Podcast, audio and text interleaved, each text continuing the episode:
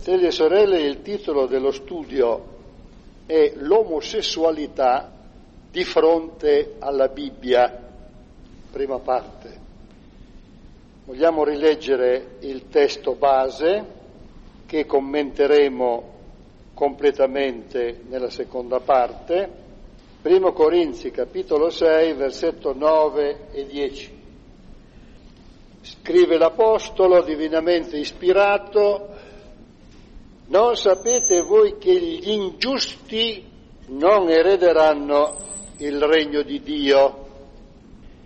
Non vi illudete, né i fornicatori, né gli idolatri, né gli adulteri, né gli effeminati, né i sodomiti, né i ladri, né gli avari, né gli ubriachi, né gli oltraggiatori, né i rapaci erederanno il regno di Dio. Indica 11 categorie di persone. Queste persone che appartengono a queste categorie non entreranno nel regno dei cieli. E fra queste persone ci sono gli effeminati, i sodomiti, oltre ai fornicatori e agli adulteri. Vedremo poi in seguito il significato più specifico di questi termini. Diciamo che l'argomento oramai è diventato di interesse pressoché generale. Voi ricorderete che il mese scorso a Roma c'è stato il grande raduno degli omosessuali, culminato nella grande sfilata per le vie della capitale. Volevano raggiungere addirittura altri centri del centro di Roma, ma è stato loro interdetto, però l'ho fatto abbastanza chiasso. Il grande raduno di Roma nel luglio 2000, culminato nella grande sfilata del Gay Pride, cioè dell'orgoglio sessuale, ripropone il problema dell'omosessualità che noi vogliamo però considerare di fronte alla Bibbia. Cosa dice la Bibbia, Antico e Nuovo Testamento, dell'omosessualità? Facciamo una indispensabile, abbastanza lunga premessa che vi prego di ascoltare attentamente. Il tema che noi ci prefiggiamo di studiare, cioè l'omosessualità di fronte alla Bibbia, è molto complesso e di difficile trattazione, perché tocca diversi altri campi, oltre a quello teologico, i campi della psicologia, della psicanalisi, della sociologia, della medicina, dell'etica e quant'altri ancora. La tendenza quasi generale, diciamolo subito, di fronte al problema è una tendenza permissiva, di larghe vedute e aspramente negativa nei confronti della Bibbia, che invece condanna l'omosessualità, la condanna chiaramente, Antico e Nuovo Testamento. Perché l'omosessualità è contraria al disegno creatore di Dio. Ma la Bibbia non parla soltanto di condanna, parla anche di liberazione, affermando che lo Spirito di Dio può modificare un tipo di comportamento dichiarato irreversibile. È vero che Dio condanna l'omosessualità come condanna l'avarizia, l'ubriachezza, come condanna l'ingiustizia. Sono tutti termini che noi abbiamo letto qui poc'anzi. Condanna l'idolatria, la fornicazione, l'adulterio, condanna il furto, condanna l'oltraggio, la rapacità.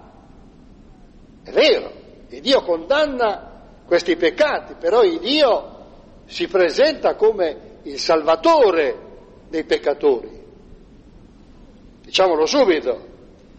Quindi se è vero che Dio condanna l'omosessualità, Dio vuole salvare gli omosessuali, come vuole salvare gli avari, gli adulteri, a una condizione. Quale mai? Quale condizione? Che cambino. E lì incominciano i problemi. Andiamo per gradi. Ora, fratelli e sorelle, la posizione di larghe vedute della maggioranza, compresa la teologia, non ci deve meravigliare. Non ci deve meravigliare il fatto che confessioni religiose protestanti arrivino addirittura a unire in matrimonio due uomini o due donne omosessuali. Voi sapete, no? Oramai questa è una cosa risaputa, che ci sono delle confessioni protestanti che uniscono in matrimonio, lo chiamano matrimonio, due uomini o due donne omosessuali. Anche l'Organizzazione delle Nazioni Unite ha cambiato la sua posizione nei confronti dell'omosessualità, non indicandola più come cosa illecita e contraria al buon costume. Prima aveva una posizione diversa. Da parte loro le coppie omosessuali moltiplicano le loro richieste per avere riconoscimenti da parte delle amministrazioni civili affinché vengano riconosciuti i loro diritti all'assegnamento di appartamenti e la possibilità di adottare dei bambini. Si tratta quindi di un implicito riconoscimento allo status di nucleo familiare a questa particolare categoria di persone. Questi vogliono avere in assegnamento degli alloggi e vogliono avere addirittura la possibilità di adottare dei bambini. E sì, perché siamo nuclei familiari, dicono, e quindi dobbiamo avere questa possibilità. Come mai tutto questo? Molti si chiedono, come mai siamo arrivati a questo punto? Non dovremmo meravigliarci molto. Gesù Cristo cosa ha detto?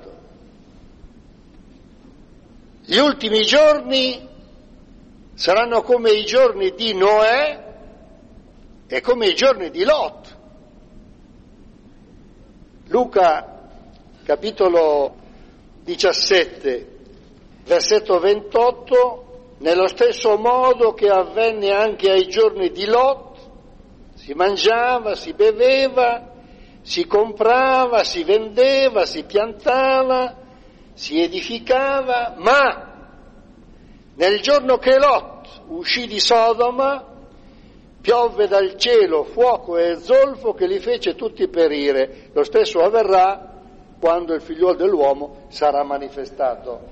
E riferendosi ai tempi di Lot, si riferisce ai tempi di Sodoma, di cui Lot era diventato disgraziatamente cittadino. Disgraziatamente, certo, ma l'ha voluto lui. Probabilmente con il consenso della signora moglie, la signora Lot. Quindi i nostri tempi sono i tempi di Sodoma e di Gomorra. Tempi di vizi. Quindi non c'è da meravigliarsi, è uno dei tanti segni dei tempi dell'imminente ritorno di Gesù Cristo. Fratelli e sorelle, dobbiamo renderci conto di vivere in un mondo che ha perso quasi interamente il senso dei valori tradizionali di bene e di male, non conoscendo o avendo rigettato la legge di Dio. Chi dà più credito alla legge di Dio? Nelle chiese cristiane che si lasciano guidare dalla cosiddetta teologia liberale, c'è un totale rigetto dell'ispirazione e dell'autorità della Bibbia. Che razza di teologia sia questa teologia liberale che rigetta l'autorità della Bibbia e l'ispirazione della Bibbia, mi domando cosa sia. Questo è praticamente l'apice dell'apostasia. Le scritture vengono considerate solo come semplici scritti umani, per cui i concetti di peccato, colpa, responsabilità individuale, pentimento, conversione, ubbidienza alla legge di Dio, espressione della sua volontà, hanno perso il loro significato. E qui parlo di credenti cosiddetti, a che cosa credano non lo so, ma dicono di essere credenti, ma non sono credenti membri di chiesa, ci sono dei pastori, dei cosiddetti ministri di culto, ministri di Dio, che si accodano a queste conclusioni bizzarre, assolutamente inconcepibili, per noi credenti nell'ispirazione e nell'autorità della Bibbia. Per conseguenza, quando la Bibbia condanna chiaramente l'omosessualità, viene respinta, via via, cose di altri tempi. E il problema viene spiegato, largamente giustificato, ma studiato dal punto di vista psicologico, storico, ambientale, con grande, grandissima apertura permissiva, ma stravolgendo in questo modo il significato dei testi biblici in esame, come vedremo.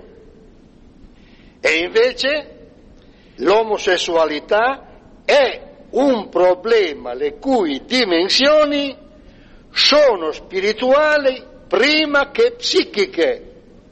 È un problema di ordine spirituale, eminentemente spirituale, con dei riflessi psicologici, ambientali, eccetera.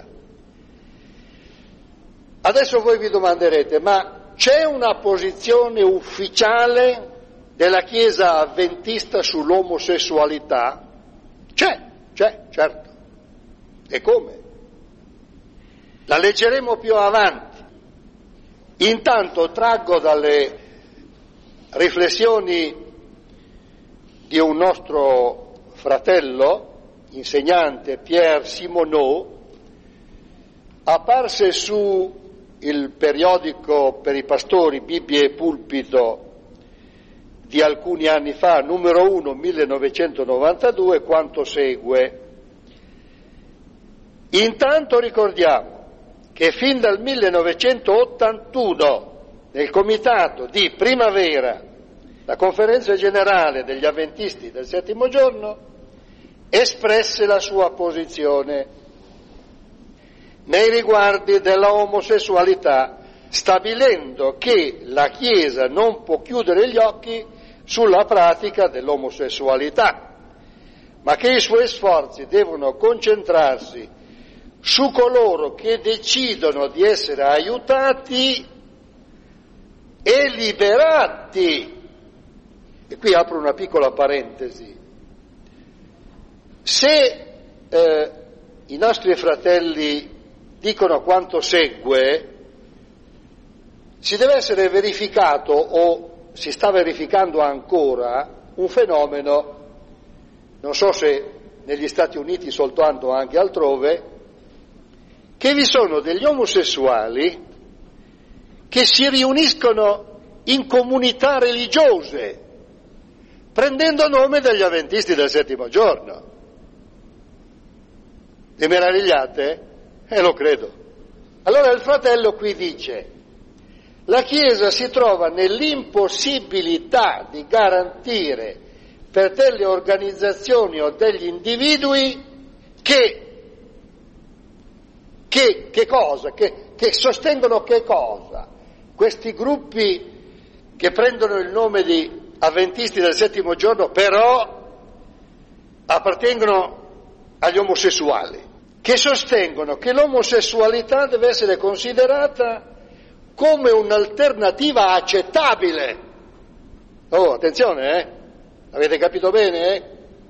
Questi considerano, ma noi siamo così e vogliamo essere avventisti del settimo giorno così. Momento.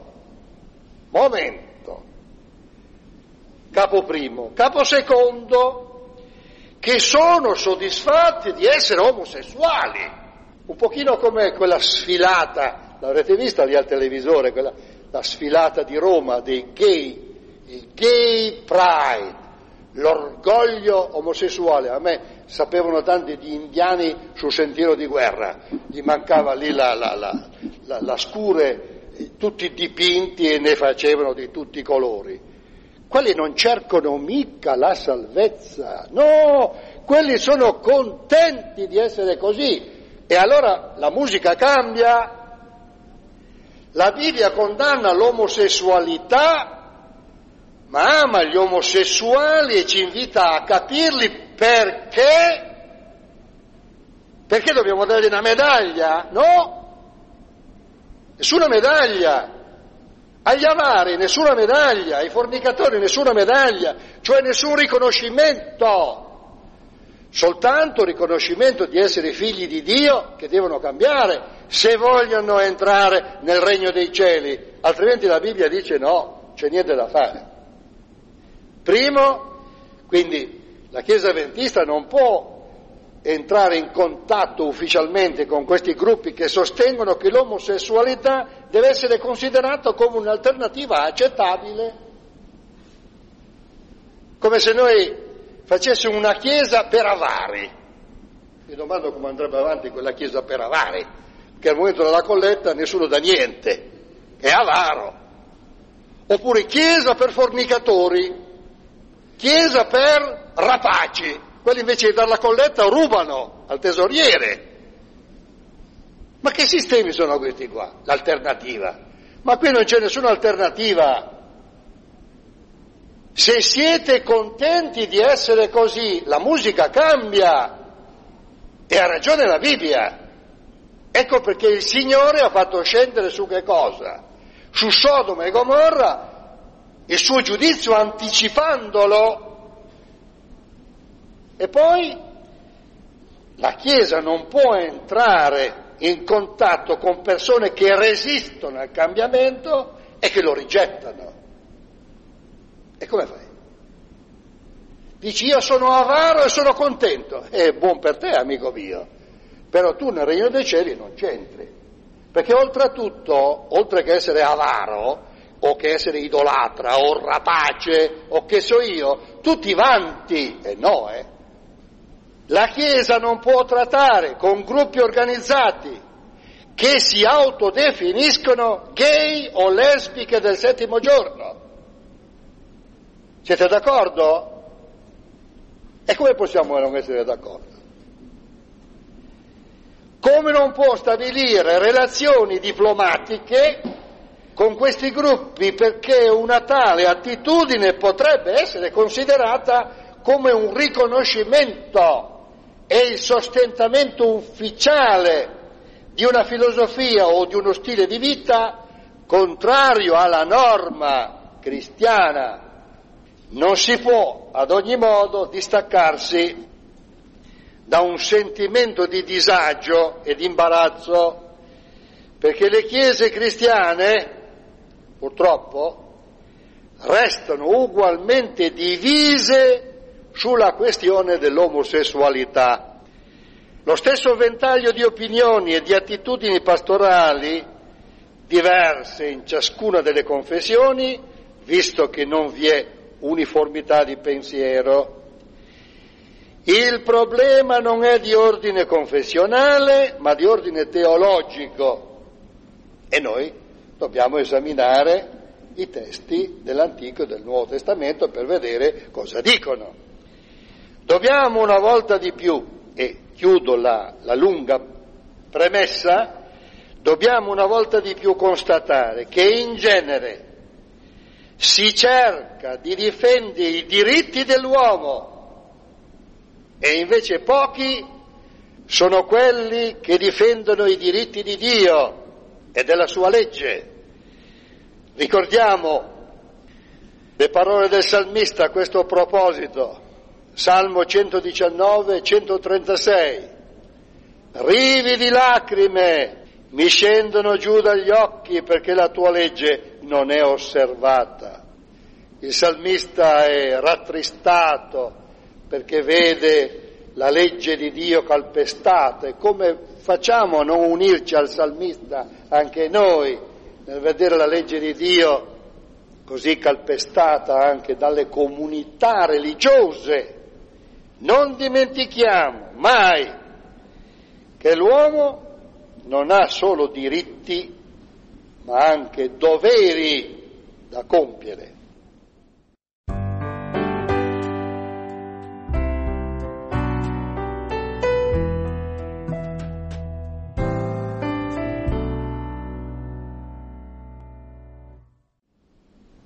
E adesso vediamo il problema. Il problema, ho detto, è un problema grosso, perché vi sono diversi tipi di omosessualità. Cerchiamo di riassumere. C'è l'omosessualità dissimulata dal matrimonio e dai figli.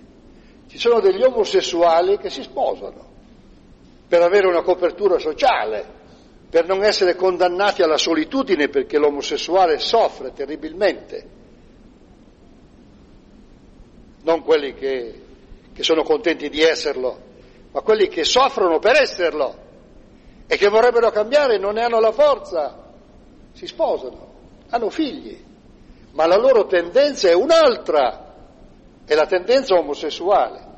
Poi ci sono degli omosessuali che lottano contro le loro tendenze, e non sono capiti, non sono compresi, sono disprezzati e hanno una paura terribile di dichiararsi tali perché la società non li capisce.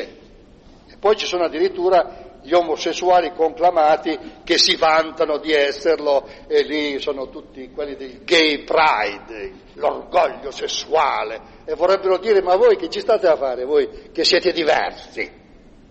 Siate come noi, perché oramai il mondo è nelle nostre mani. Cosa fare? Allora voi mi direte: ma da dove viene questa omosessualità?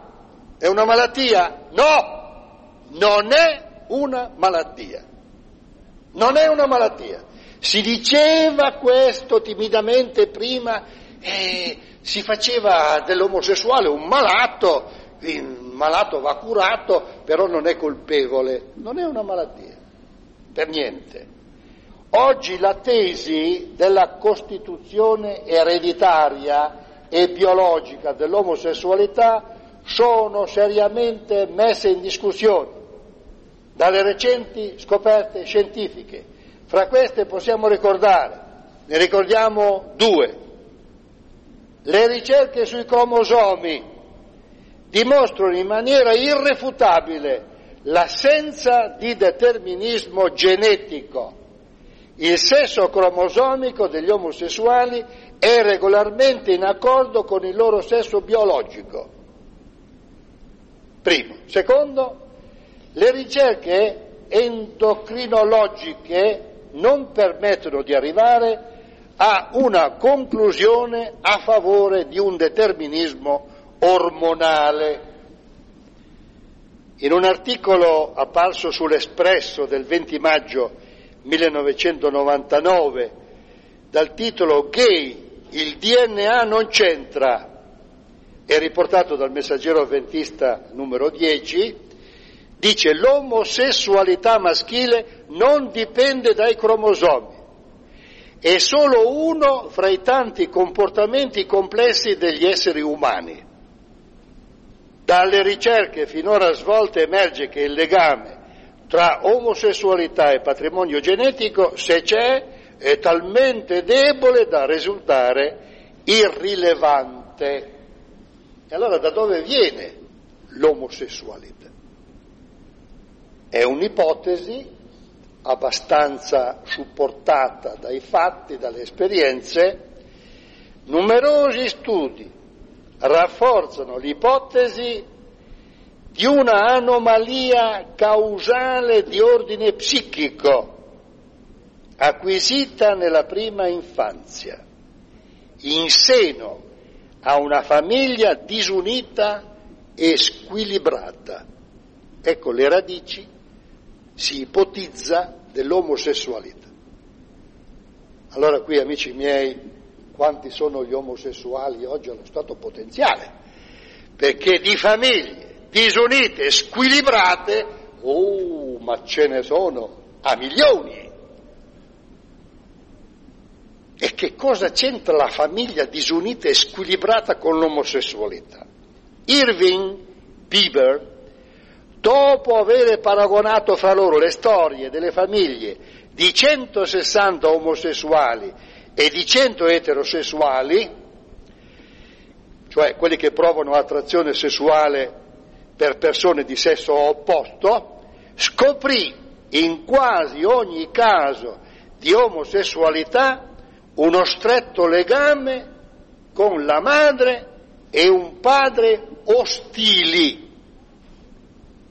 Il bisogno di essere amato, non soddisfatto dai genitori dello stesso sesso, è un fattore predominante nell'omosessualità. L'omosessuale ha bisogno di amore, non di sesso. Ha bisogno di amore prima di tutto. Quindi non si tratta di una malattia, si tratta di qualcosa che può essere curata, ma non occorre soltanto il medico, lo psicologo, lo psichiatra, il psicanalista, no, ma è soprattutto compito della Chiesa. Il compito della Chiesa è un compito enorme.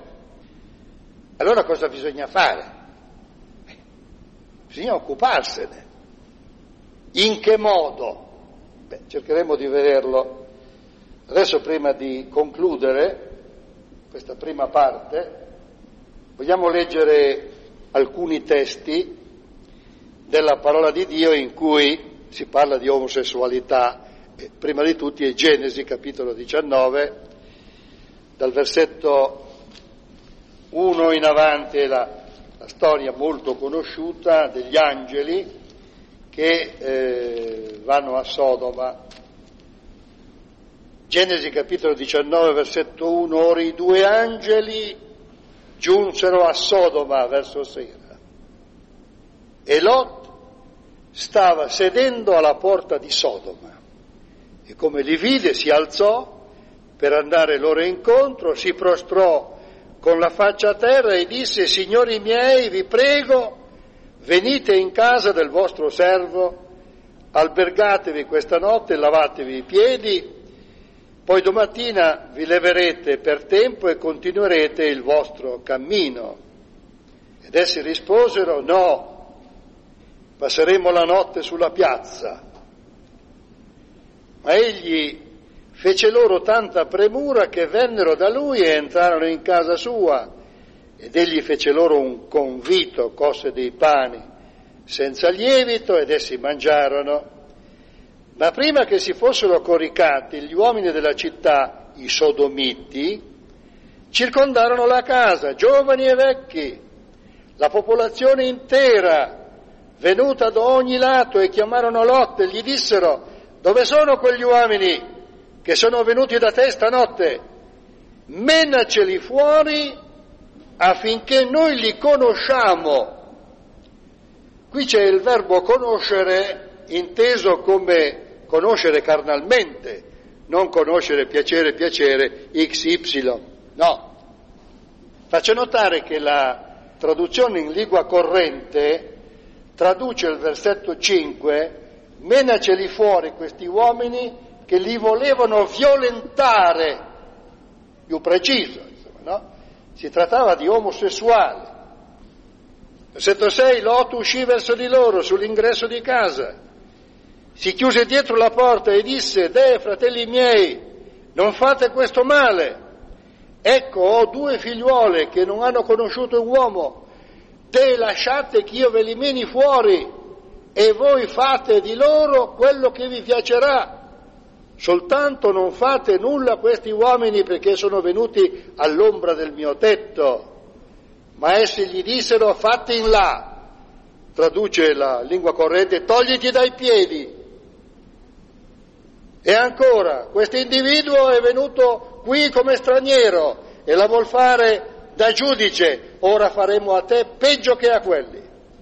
E premendo Lot con violenza si avvicinarono per sfondare la porta, ma quegli uomini stesero la mano, trassero Lot in casa con loro, chiusero la porta e colpirono di cecità la gente che era alla porta di casa, dal più piccolo al più grande, talché si stancarono di cercare la porta. Forse vi interesserà sapere cosa dicono certi teologi liberali dalle larghe vedute. Dice: ma sapete perché Dio ha distrutto Sodoma e Gomorra? No, non per il fatto che ci fossero degli omosessuali, no. Questi dimenticano il testo, Lot si è spaventato dicendo: non fate questa infamia. E piuttosto ha messo a repentaglio la vita delle sue figlie, perché per l'orientale l'ospitalità era sacra. Il Dio ha distrutto quelle città perché non avevano rispettato l'ospitalità di Lot. Allora il Dio ha punito per questo. Questo significa mettersi un paio di occhiali bendati di nero per non vedere, per non capire. Se fosse vero questo, il Nuovo Testamento non avrebbe ripreso con Pietro e con Giuda quello che sta scritto. Secondo Pietro capitolo 2 versetto 6 e seguenti: «E se riducendo in cenere le città di Sodoma e Gomorra, le condannò alla distruzione, perché servissero di esempio a quelli che in avvenire vivrebbero empiamente, non quelli che avrebbero rifiutato l'ospitalità. Se salvò il giusto Lot, che era contristato dalla lasciva, condotta degli scellerati, perché quell'uomo giusto che abitava fra loro, per quanto vedeva e udiva, si tormentava ogni giorno l'anima giusta a motivo delle loro opere». Quindi parla di scelleratezza, parla di corruzione, parla di violenza, altro che di mancanza di rispetto delle leggi dell'ospitalità. Ma queste sono bubbole. Questo significa volere non vedere il testo e ignorarlo e interpretarlo a proprio piacimento. E poi Giuda, epistola di Giuda, versetto 7: «Nello stesso modo Sodoma e Gomorra e le città circonvicine, essendosi abbandonate alla fornicazione nella stessa maniera di costoro, ed essendo andate dietro a vizi contro natura, sono poste come un esempio, portando la pena di un fuoco eterno». Qui parla di Sodoma e di Gomorra, i cui abitanti erano andati dietro a vizi contro natura, ma c'erano anche altre città, oltre a quelle di Sodoma e di Gomorra. Era veramente un'infamia quelli che volevano commettere questi uomini di Sodoma e di Gomorra nei confronti degli angeli. Quindi noi ci troviamo di fronte a una cristianità che ha perso il senso del bene e del male, perché ha perso il senso della sacralità del testo. Viviamo in una cristianità che dice che la legge in troppi casi la legge è stata abolita. Un'altra parte della cristianità che si è permessa di cambiare il testo della legge, mostrando il rigetto della legge, il non rispetto della legge. Ma che cosa vogliamo noi oggi? Ma per forza la gente ragiona in questa maniera. Questi sono i risultati di un problema che è a monte di non fede, di ripudio della rivelazione. Se un peccatore non desidera cambiare, c'è niente da fare. Io mi ricordo quando tenevo i piani dei 5 giorni e c'era gente che, mentre io gli parlavo, mi soffiava quel fumo puzzolente in faccia. Diceva: io sono contento di fumare. E allora vuol dire che lei non verrà al piano dei 5 giorni, suppongo. Oh, già ha indovinato. Bene. Volevo dirgli: buon cancro dal polmone. Faccia pure. Davanti a persone così, che cosa potete fare? Possiamo pregare Dio di avere misericordia. Ma noi possiamo fare di più e il Signore ci aiuterà. Che Dio ci aiuti in questa opera missionaria molto delicata e molto difficile. La mia preghiera. Amen.